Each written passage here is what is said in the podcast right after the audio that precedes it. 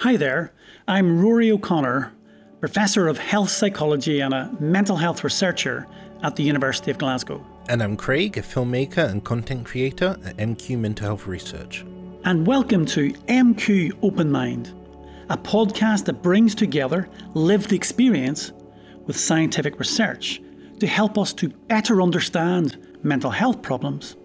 And we hope to do so in a way that is accessible to all. This week we have Nick Morgan, the founder of the organisation Euro Youth Mental Health, an activist and lived experience campaigner, Chrissy. Euro Youth Mental Health is a non profit organisation with a focus on advocating for children and young people's mental health. In this episode, we talk about the importance of volunteering, using lived experience and research, and supporting the mental health of young people. So, welcome to the latest Open Mind podcast. Um, Craig and I are delighted. We've got two guests, two really, really interesting guests today. So we've got, first of all, we've got Nick Morgan, and Nick's going to talk about the work he's been doing as a founder of Euro Youth Mental Health. And then also we'll be chatting to Chrissy. I'm really excited to hear about Chrissy's journey and story. And Chrissy's an activist and a sort of advocate and person with lived experience in the field of mental health. So welcome both uh, Nick and Chrissy. Hello. Thank you for Hello. having us. You're welcome. In. No, looking forward to our conversation. Okay, so maybe we'll just kick off maybe with you first, Nick, and tell us a bit about. So I've been watching a couple of videos of, on YouTube and, and, and the work that you've been doing. Could maybe tell us before we get to the sort of well, not the end point, but Euro uh, youth mental health, but maybe what brought you there? And I know you've spoken about your own mental health experiences. So just maybe tell us a bit about about you and your and your experiences to date. Yeah, absolutely. Um, so yeah, I'm a, I'm a youth worker by trade uh, and kind of uh, studied at university from Swansea. Um, sort of classed as a, an emotional child. Um, not that that meant anything in the 90s and um, yeah i guess I, I, I got into youth work and fell into mental health by accident working for charities but not as a clinician or anything but using youth work kind of uh, social, socializing skills about motivation and that sort of thing to work with young people uh, with maybe early symptoms of men- mental ill health or um, on the other side kind of coming out of inpatient wards. And needing some support to navigate managing their mental health in to live independently or, or, or with back with their family. Um, and so I did I, I, did that for quite a number of years fell in love with the field of mental health uh, but whilst doing that at the same time and you, there could be a long discussion about cause and effect but um, I think it was inevitable. I remember one particular time when so I, I'd never really felt as someone who struggles with their mental health per se uh, whilst doing the job initially, and, and then on my way to a school to do some work uh, with uh, one to ones with some pupils at a school, uh, just broke down in the car crying. Um, had absolutely no idea why that was, um, but just called my office and kind of like I can't go in. I, I, I can't kind of compose myself, and um, so I went to um, managed to get some free counselling with work. Luckily, that's not the case everywhere. Um, and yeah i guess that just opened the door to my kind of acknowledgement of, of varying degrees of mental health and mental ill health. I am diagnosed with depression and general anxiety disorder now uh, which i didn't find out until about five years after i got diagnosed with it apparently. Um that's a and that was as that was as an adult. So um so so when did when did that happen that experience of just a that was when i was about 22 Okay. Um, so like like a year or two after uni, and yeah, just got some counselling, and and and since then it's been a bit, you know, my mental health's been an up and down journey, um, as it as all of our mental health is, and I've had periods of severe difficulty where I've had weeks, months off work, um, from kind of depressive episodes, um, to you know the, the total opposites, uh, episodes of, of pure joy and excitement mm-hmm. and happiness and managing all that. Um, so that was when I was about 22. Like I said, I did lots of different bits of work for various charities around mental health, and then I went to do a master's um, in Maastricht in the south of the South mm-hmm. Netherlands. Um, and for my thesis, it was a comparative study, uh, comparative European social sciences was the course. Right. Um, yeah, which was really interesting. And the idea for your thesis is you had to do a, a comparative study. So I wanted to compare a mental health service in uh, Zagreb, Croatia, to a service in London, UK. So I used one, and it was during that time that scoping Europe as a as a continent and a region, looking at mental health, I rec- I saw the huge um, disparity, I guess, amongst uh, education, services, awareness, uh, acceptance, um, and also a complete lack of kind of a regional wide organization um, kind of doing anything to campaign or to advocate on behalf of young people mm-hmm. or with young people, which is what we've set up. Yeah. Can I just stop you there for a second and bring you back a bit there? So um, a couple of things just struck me. So you, you were saying, was it that you were diagnosed at the time, but you didn't know that, or? Yeah, it, it's a, it's a, it is an interesting conversation, and I guess as someone who who's worked in the field, I know how difficult it can be to get a diagnosis as an adult compared to that of a young person under eighteen. Um, and I was never looking. I never kind of talked about it, but I was in and out. Of, I've been in and out of the GP and and varying levels of support for, since that that in, episode, incident when I was 22. Um, and, and, I can't remember exactly, but I think I was in. I was. I had this really good GP in Hitchin, actually, where I'm living now, um, who was calling me up every two weeks for a short period of time, checking in on me. Um, yeah, very unheard of. Um, and I think in one phone call they said, uh, well, the first one I had with them, they were kind of looking at my records and said, "Oh, was it? so I can see you've got a diagnosis of uh, clinical depression and general anxiety disorder." And I was kind of, "Oh, have I?" Um, that's good to know. And I think I, I, I she said, I think sounds like what happened is you know you do the the tests, the strengths and um, difficulties questionnaires and things like that. I obviously scored over yeah. the mm. uh, limit threshold, yeah. yeah, yeah, threshold a certain amount of times and I just don't think because I'm an adult, they're like, oh yeah, just, that's not that. It's not. They can't offer me anything because of it. It's not like I've got extra treatment because I got a diagnosis. Mm-hmm. Um, well, I was just curious when he said that. That so I mean, it's it's an interesting point because sometimes, well, actually, there's some research, not necessarily not, not specific to mental health, but some research I remember coming across a few years ago, and just in psychology more generally, which looked at when you go into your GP, right, and and and and obviously in, in your consultation you have a conversation and the gp will give you advice or whatever happens. And then and then they did this study in which they asked people what what did your gp tell you and like most people don't actually remember accurately what their gp what their gp tells them so it's really yeah. interesting bit just how that um patient health yeah. professional interaction goes. Now, I'm not saying that happened to you, but it just came into my head there. Which but it was that's it. It just felt like a passing conversation. Yeah, um, as if it as if it really didn't actually matter that much, which it doesn't. Because I, you know, I think for me, in my experiences and also my professional experiences, diagnosis can be helpful for certain things if they, yeah. but only if it helps you with re- recovering or, or managing your mental health. Whereas the more adult you are, I think the less they think. Well, it's not. It's clearly not impacting. He's working. He's he's not a, as he's not a risk to himself or anyone else. Mm-hmm. So yeah, no, I think obviously the role of diagnosis is serve, as you say, many different functions, and one obviously is to have a shared knowledge or shared label to help so we can communicate what we think is happening. But obviously, as we know, with both depression and anxiety, there's there are a collection of symptoms and the, the presentation of those symptoms is very different for, for everyone. So, okay, so then fast forward down, I'm just curious and moving moving ahead then. And so you, you did your degree, your first degree in the UK. But hold on, so Maastricht, where did that come from? um, so I was looking at, I, I, was, I was getting to a particular time in my life where uh, what, what do I want to do next? I think I was living in, where was I living at this point? Maybe Brighton I think I was in Brighton by this point. I've got around. Um, and yeah, I was I was kind of I was looking to do a social work masters. Now my my degree is in uh, community education. Uh, it's more commonly known now a, as youth and community work. Social work in the UK at least has a very strict, very strict um, kind of criteria in order to do uh, a masters. Um, whereas uh, in in different places in Europe, I learned this when I did go to Maastricht it's it's it can be a variety of things. In the UK, it's a very strict definition of a social worker. So I could basically, long story short, I couldn't do a social work masters because I didn't have a ah, social okay. work yeah. degree, mm-hmm. even though my experience and my career yep. in safeguarding, working in you know um, severe mental health trauma units and things mm-hmm. like that, all of that didn't matter because I didn't do this social work. Yeah, yeah, yeah. You haven't got the piece of paper. Yeah. yeah. Um, we love our paper in the UK.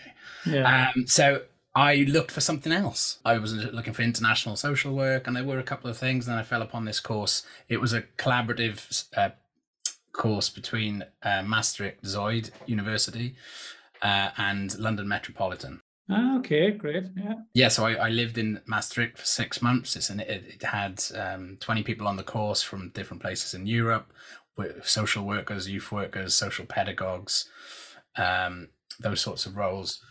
And yeah, the idea is that you, you learn a lot about European institutions, about the nuances of social work and how it came about in Europe and what the differences are across the world. And then the end piece of work that you have to do is a comparative study of some kind. Okay. Uh, and I did mine in, um, I think I called it uh, informal services for mental health support. One in the UK and one in uh, Zagreb, mm-hmm. Uh, Croatia. Um, yeah, so whilst doing that, I noticed, as I talked about earlier, that there wasn't much going on from a regional point of view around kind of youth uh, organizations. There's one, there's a couple of kind of general European-wide mental health organizations, which you may know about, Mental Health Europe and um, uh, an organization called GAMIAN and a couple of others, but there was nothing focusing specifically on youth. So I spoke to a couple of these organizations to kind of get a lay of the land. Um, initially, uh, and initially just set it up as a Twitter page, as kind of just trying to get, sh- and I was just using it to retweet other young people uh, who, who seemed to be young. I was very much going based on the pictures they posted and the things they were saying from across Europe, uh, just to try and echo the voice and mm-hmm. tag mm-hmm. in institutions and things. And then at the behest of my uh, colleagues from university who kept nagging me to set it up as a formal organization, I gave in eventually and set it up. 12th of December 2017. Okay. Uh, we became a community interest company. Uh, and initially at that point, it was myself and a colleague, uh, Arina Buriana, um, who isn't part of our group anymore, but is there was no kind of hard feelings of, of separation. Mm. She went on to do her own thing, but helped in the initial phases. And so, so, so, so that's five years ago. Um, Chrissy, we'll bring you in a wee second. So the reason you went the Euro angle is that was just informed by, in part, your experiences in Maastricht and like and on and doing the masters, and then recognizing there was this gap. So then, what's what's your sort of vision for, or what was the vision for? um, Euro youth mental health? As you might, uh, what I haven't touched on is throughout my career, I've very heavily lent into kind of um, shared decision making and collaborative work with young people, asking them what they want mm-hmm. uh, and doing our best to advocate and support them in achieving that and, and having that work. And a lot of my work now, day to day, is around youth involvement in research um, as co producers, not just as mm-hmm. participants, uh, and also getting young people's voices at high level meetings, um, and I've done that for in the UK for a while. And then, so yeah, so this organisation is very much around advocacy and campaigning mm-hmm. from young people, from young people for young people. So we act in order to raise up the voices of young people to promote mental health and support those impacted by mental ill health across mm-hmm. Europe.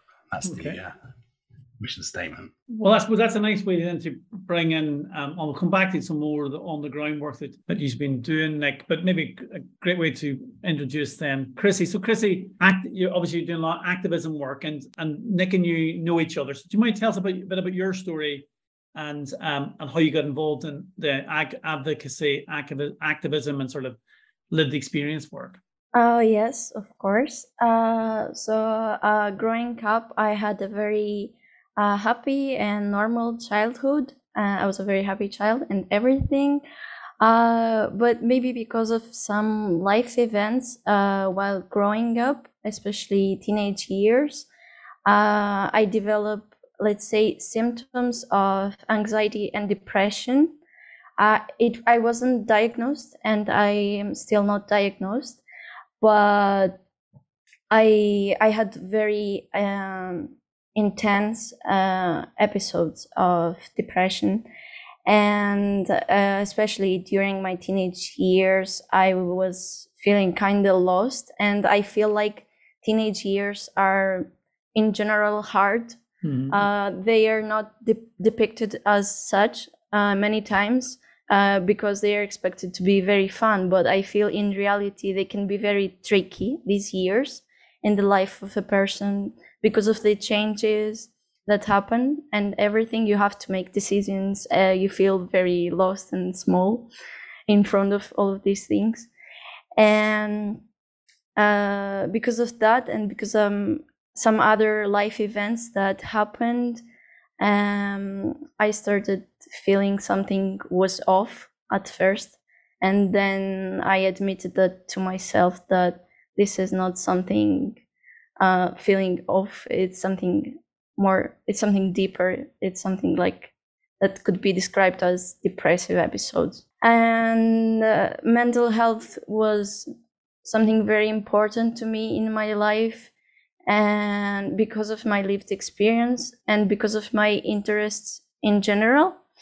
And this is the reason why i decided to study social work uh, as nick said uh, i want I, I first I, I was studying i studied something else but uh, then I reevaluated my choice of degree, and after my first year, I decided that I wanted to change my, my degree, and uh, I went for social work, which I never regretted, and I am now very close to graduating. So, what, where and, and in terms of is that in the UK? Are you tra- training to, to do social work in the UK or in, in, in Europe?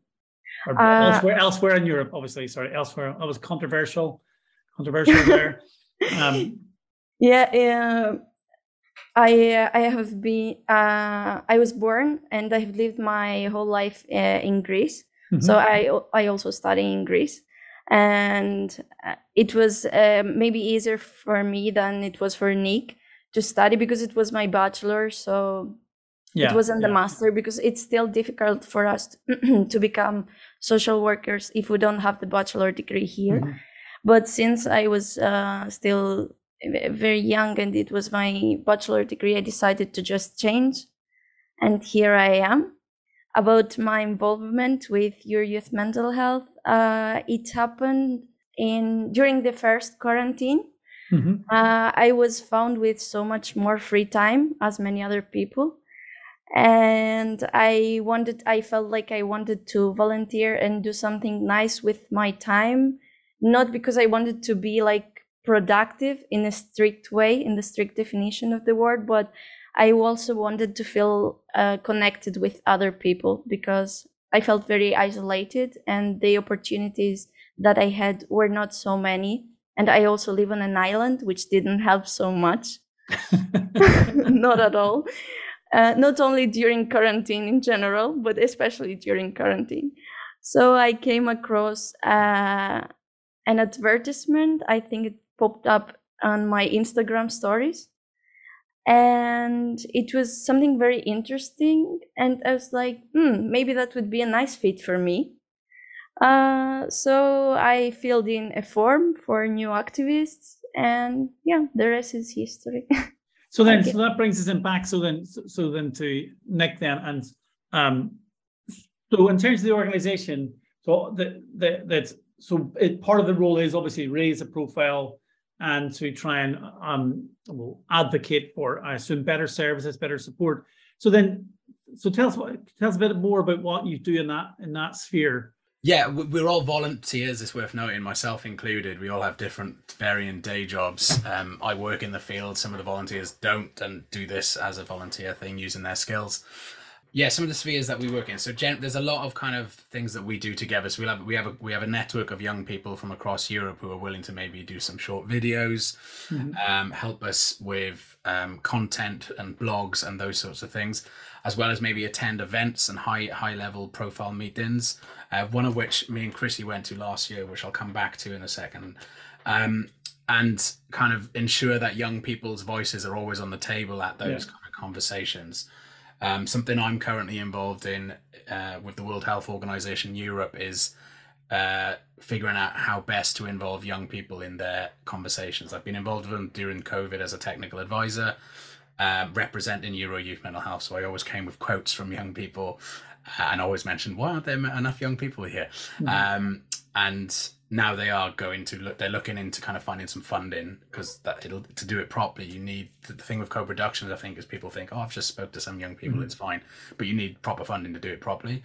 Um, and then the other side of that, which I guess was always the aim and is finally starting to happen is, um, as I touched on earlier, the importance I think of involving young people with lived experience as peer researchers um, on, on, research projects. So mm-hmm. we've it's on their website, so I'm sure we can talk about it. We've been accepted as part of a, a European wide piece of research um, that's going to be looking into the role of genetic and environmental factors in mental health of young people. Uh, it's being led by Maastricht University. Total, ah. total coincidence. oh, um, Come round in a circle. yeah, I know it's very weird. Although the odd thing is, is uh, there's two universities in Maastricht. This is the other one, which was classed as the better one, but yeah, uh, inverted commas. Um, so and that and we're part of quite a few other bit like that's a five year piece of work. Uh, and so we've got funding uh, you know to start funding some roles. Mm-hmm. um, so, so just stop here for a second then. So how did how did that come about? Well two things. One is um, how did the links with the world health organization come about? And then second how in terms of involvement in these research studies? Because often these are they can be very serendipitous things but so maybe because i think it'd be really helpful for listeners who maybe others who are thinking of establishing advocacy or how we can move this field mm. forward, especially in embedding youth lived experience in, in research and beyond. Yeah, absolutely. Um, it's worth noting that one thing we're looking to gain when we get more funding as well is to do a lot of training for exactly that sort of yeah. thing so that people can feel comfortable to because these sorts of fundings often end up at universities it's not necessarily charities that as yeah. you probably mm-hmm. know rory it, and so for as a as an ngo we don't necessarily come under that belt but we did a project through word of mouth uh, that was funded by the Wellcome Trust on an international project called Active Ingredients, uh, which was linked heavily with UCL and the Anna Freud National Centre for Children. Yeah, was that the, the look at the active ingredients for mental health treatments? Was it? Yes. Yeah, yeah, yeah that's yeah, exactly it. And so we did. We led the youth engagement uh, on the initial. Uh, there were two initial projects before it went into what the current bid is and we were one of the lead youth engagement teams of that piece oh, of work. great! That's fantastic. And then it was just through a bit of work to be quite the other uh, a bit of word of mouth, a bit of hustling, a bit of uh, if I'm being perfectly frank, um, putting myself out there and and yeah. challenge and being challenging. Um, I think a lot of people feel a bit awkward or uncomfortable calling people and organizations and work out um, for not doing X, Y, or Z. I think we yeah. always try to be nice, and uh, rightly so. And I, and I, and I usually only do it to highlight certain pieces of work could be better if you had had a young person help you write. You might have got that bid if you had a young person help you write that yeah, absolutely. ethics um, uh, part, or helped you under help you deliver that piece of work to the to a funding board, mm-hmm. um, and so on. So there's a lot. There is an element of that. Um, and then going back to the World Health Organization, yeah, I, I think just before COVID, there was some work going on with a youth advisory group I'd seen on online, Global Mental Health Peer Network. I think I contacted them, told them about what we were doing. Mm-hmm.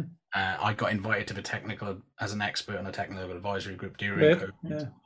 and um, yeah, just a lot of uh, just constant. It's, it's a, it's surprising how much you can do by just throwing yourself out there and being, I guess, a bit persistent and patient. Well, no, I think I, I, agree. I agree. and I think that's really good advice, and um, is often because often that people don't know where to turn to for looking for that sort of advice or, or support. So, so Chrissy, back to you then. Obviously, from what I can gather, then you and Nick attended some meetings together. So, what in terms of what, what work have you been doing with with Nick and, and, and others? Yes, of course. Um, in our organization, there are many roles, uh, and someone can get involved uh, no matter how much time they have or no matter uh, what skills they have or not.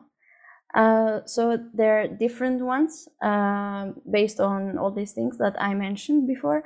And uh, right now, I am part of the organization as an activist.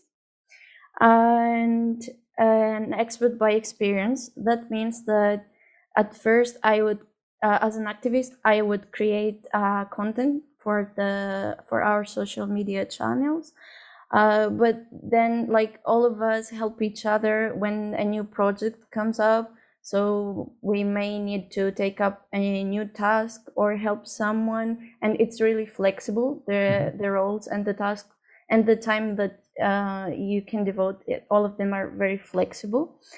Uh, but also as expert by experience we may be invited uh, in a podcast like now for example or um, uh, at a summit like the one that uh, we mentioned before.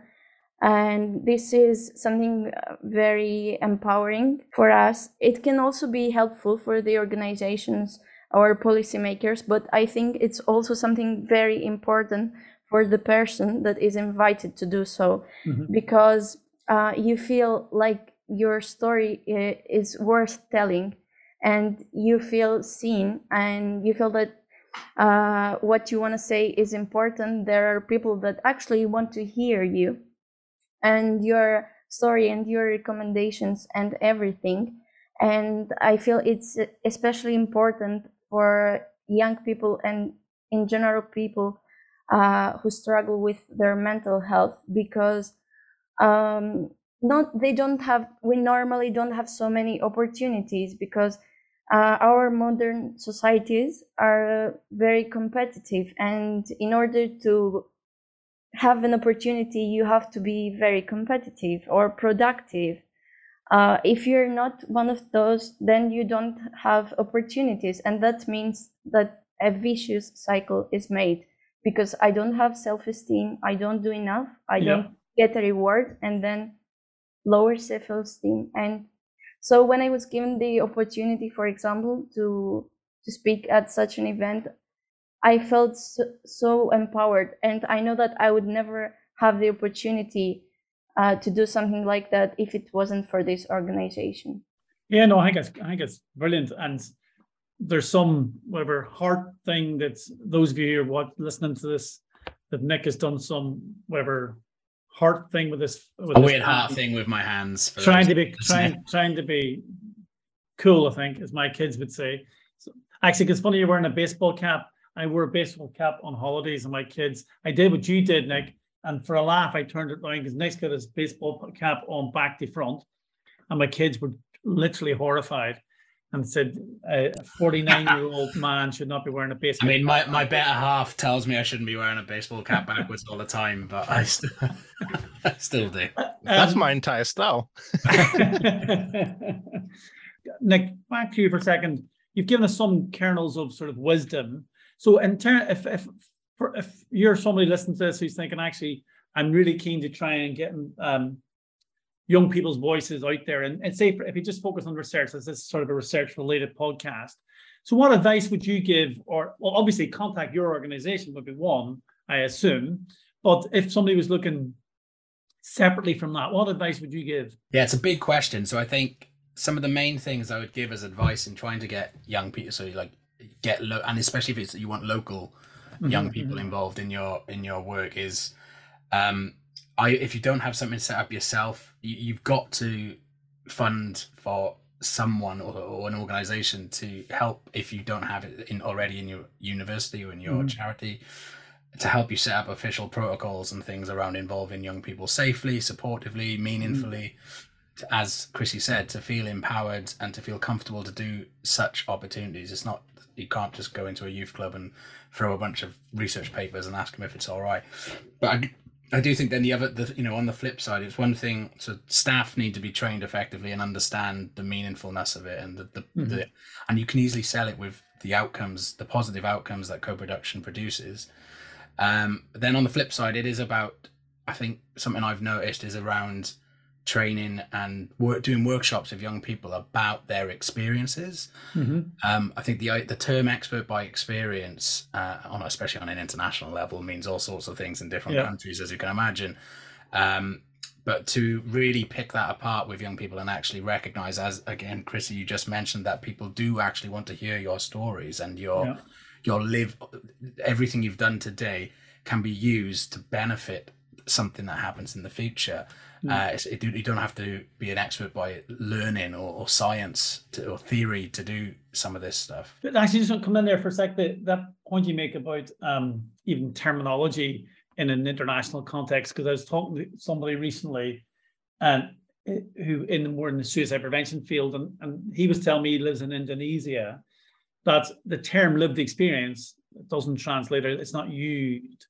And also, there's no the issue about yeah. lived experience, living experience, expert by experience. So yeah, I think it's. But uh, but I suppose we we're all doesn't matter which country we're in. I think there is, well, slowly but surely, and there's different speeds at different countries. There is that growing recognition of the vital and central importance of having lived living expert by experience at the heart of everything, but not just because I think co-production sometimes is only one part of the process of research. It's like, but it's having young people in at the, even before the projects, in this case, young people before the project has started. I know good co-production is at all stages, but I think it's really, really important. It's not just as you just said, like there maybe oh here just look at these materials type thing often, but it's not. It's at all stages of design as well. Yeah, but what on the contrast of that as well, though, although this sounds very conflicting, what I will say is I think sometimes there can be an element of expectation on researchers or, or, professionals to involve young people, as you said in this case, to such an extent that it actually puts them off the idea of even bothering to try. They're kind of so it's kind of like I I, I don't know I do, we don't have the funding or the capacity to do yeah, yeah. all of this, and so there's also that other side of being like just as long as you can justify and uh, and be transparent about mm. why you can only involve them in X, Y, or Z, whether it's just at the dissemination stage, that's okay. It's still involvement and it's still engagement at a certain level, and you just it's just important to try and make the effort to do so. You know, and hopefully, as you talked about learning points, the more you do it intermittently, the more the next bid you put in, you might be like, ah, right, let's get this right yeah. from the start and yeah, and at some stages, depending on the nature of the research, I mean, it's yeah, it's exactly it's the nature of the research and the practical there will be practical constraints as well. So absolutely, no, I think that's really helpful. So again, as thinking of this as a research podcast, and so a question to both you, maybe I go to Chrissy first in this one, Chrissy. So could you tell us maybe if you what are your hopes and aspirations? If somebody said to you, what what's the big research question you would like us as as the research field to address? What do you think we should be focusing in on? It doesn't have to mean just whatever comes into your head. Uh, yeah. To be to be honest, I haven't been uh, very much involved uh, academically. I'm yeah, yeah. in research, but I think sometimes we don't pay so much attention to some factors that can contribute to our mental health or lack of it. Of course, for example, it's important to have accessible uh, mental health services, but there are also some other things like uh, for example my my university can have some psychologists but uh, if they don't specialize in something that i may struggle with they may harm me more mm-hmm. or if my the financial situation of my country is really bad that can affect me in ways that i mean mentally in ways that someone cannot understand on, or detect because it doesn't seem uh, linked to yeah. the mental health of the people but it's not because for example part of the anxiety that i feel is because of the financial situation or the situation in the workplace of people. So maybe i would i would like to see the link between some factors that haven't been uh, investigated. So for somebody who claims not to be that embedded in the research you've done pretty well there there are great suggestions and ideas. And I think it really highlights what we sometimes describe or talk about that um, is the idea of the person in context. And we, we've ignored the context for too long or we haven't given due consideration. So I guess that, that they're great. That's great points, um, Chrissy. Thanks. So Nick, same question for you in terms of what would you what would you think is a burning research question in the field of youth mental health? Say. I was thinking about this as you were chatting, and I, I, my brain started going quite big, sort of philosophically looking at capitalism and uh, and, and kind of systems. And but um, I think for me, it would be read. It would be how does the current education system directly impact young people's mental health? Mm-hmm. Um, which I know is a very broad. Sounds straightforward, but is obviously a ridiculously broad question. Uh, we, I, I, this is a personal bugbear as a youth worker, but I currently don't fit think education systems fit for purpose. Um, and I, I, think I do think that has such a big impact on mm-hmm. uh, young people's development. Um, and it is the expectations and the results driven culture and those sorts of things. so yeah, I think you know what impact does that have, and what could be that what diff- what could be changed systematically in education that would help benefit young people to look after their mental health. But I'm even just thinking, so even the time schools start, because we know the adolescent brain is is not is not tailored to an 8.30, 8.45, 9 a.m. start. And so we even the basics, and I agree, there's something in having a system which is facilitating um, or is more more holistic. It's not. I know we do talk about obviously personal and social development in schools, but yeah, there is a wider question about is the academic focus on academic that still the be all and end all, and with pot- pot- potentially detrimental impact on wider mental health and well-being. If I may add on to that, I think the reason that really came highlighted is we we were at an event called Euro- European Youth Event that happens every two years, and we were at we were there last year, but we were there three years prior to that, and we did a workshop with something like eighty young people from across Europe and beyond, um, and we did an exercise where we, we we came up with what are the three main things that, and this this is obviously four years ago now, and so maybe not relevant per se, but uh, three things that you think that impact you as a young your mental health uh, the most. Uh, so things that impact your mental health in uh, a kind of difficult way, and those three things were um, uh, employment, which in my head relates purely you know to money and security, Mhm. um, relationships.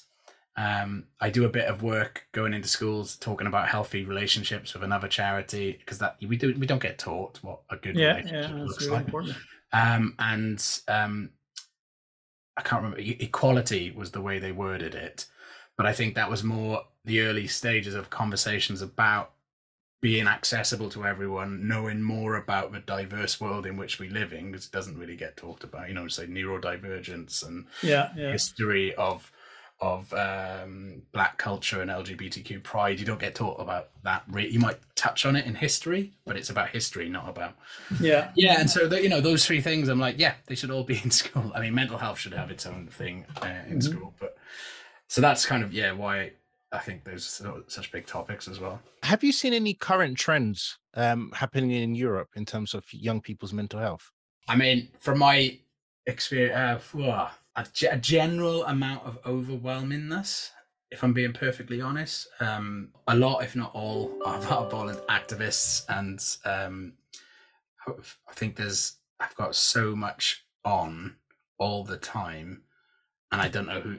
You could argue there's an element of uh, self uh, ability to do that. I'm rubbish at, at, at saying no to things.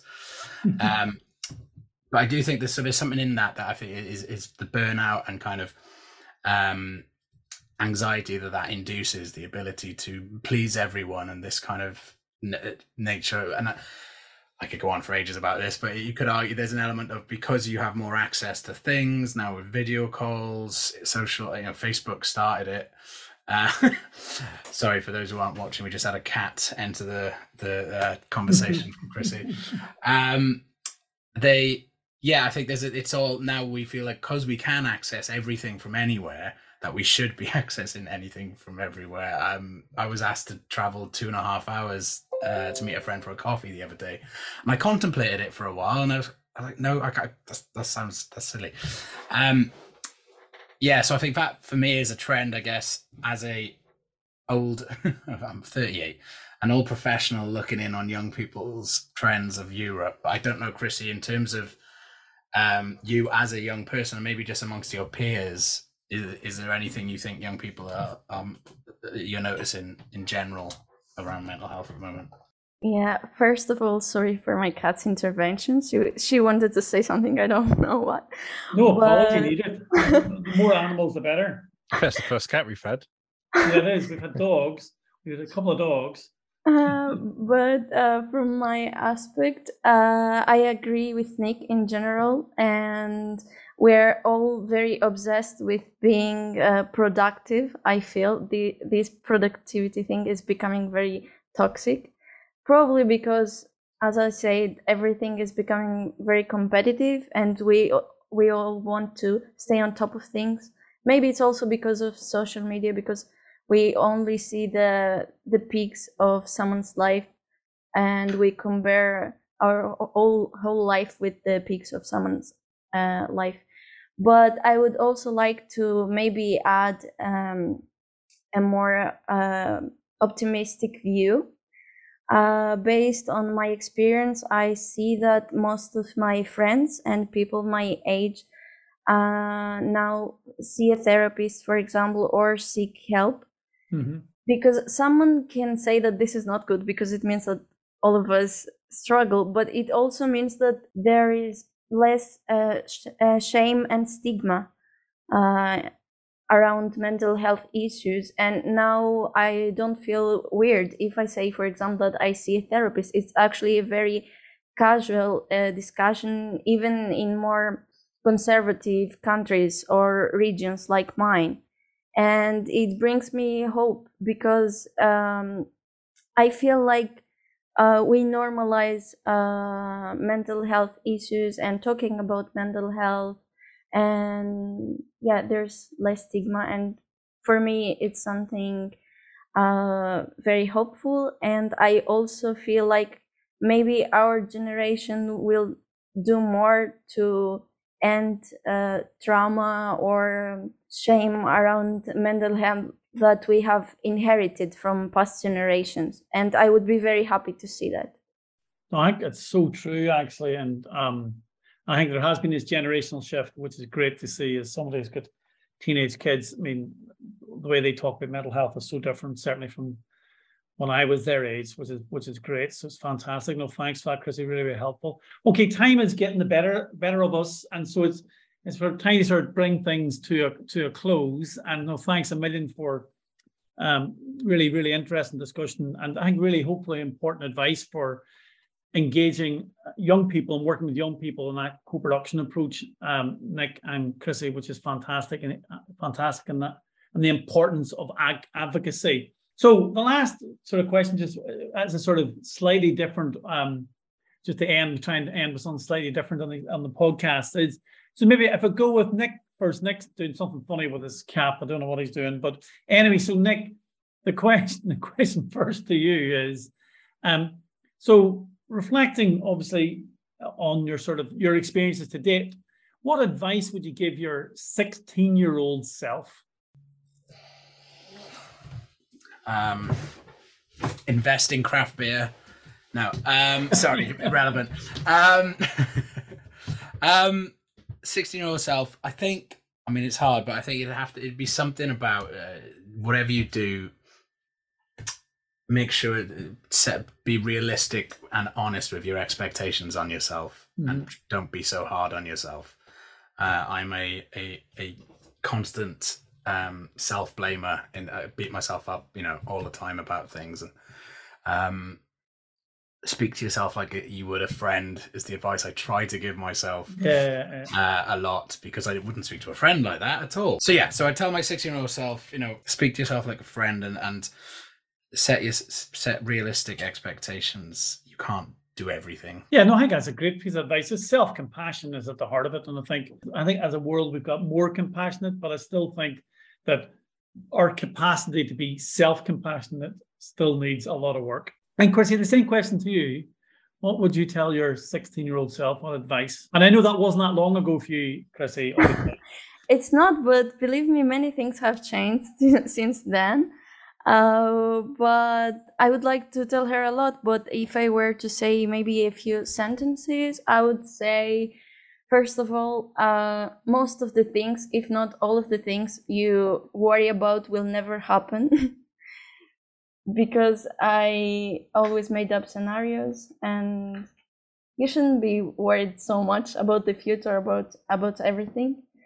And you don't need to have everything figured out um yeah i think that i would say these two things to yeah, think they're great as well. her anxiety maybe no, absolutely. No, I think I like that one. of- Yeah, you don't have to have everything figured out. I think that is really, um, really good advice. And then, okay, so two last quick, um, one to each, a question each of you.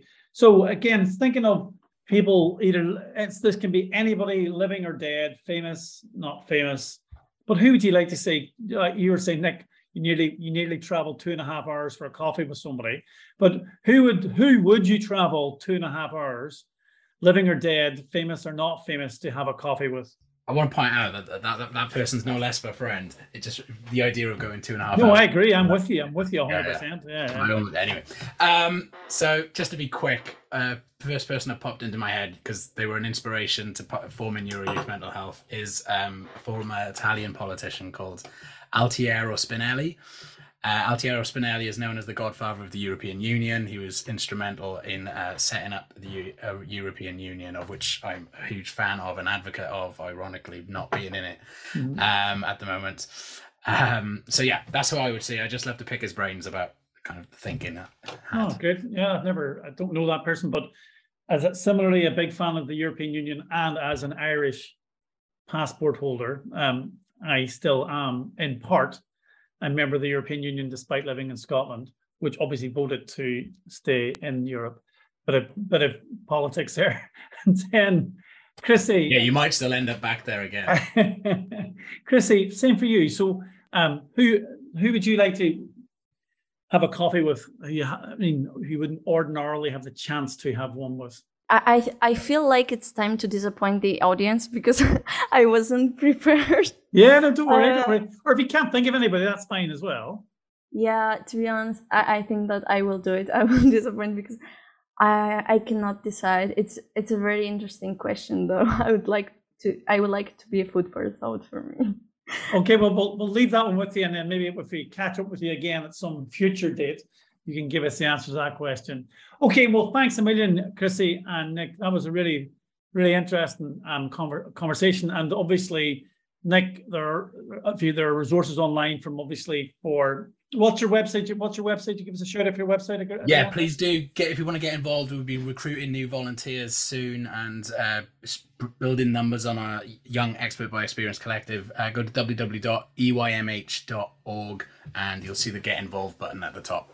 Fantastic. Thanks a million, everybody. Stay well and stay safe, and and have a, a great rest of the day. Thanks a million. Goodbye. Thanks. Bye.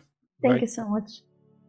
MQ Open Mind is presented by MQ Mental Health Research, the only organization that exclusively invests into scientific research around mental health. Our vision is to create a world where mental illnesses are understood, effectively treated, and one day prevented. Please leave us a review and let us know what you think about the podcast. Each review helps us reach a wider audience. Visit mqmentalhealth.org to learn more about MQ and mental health research.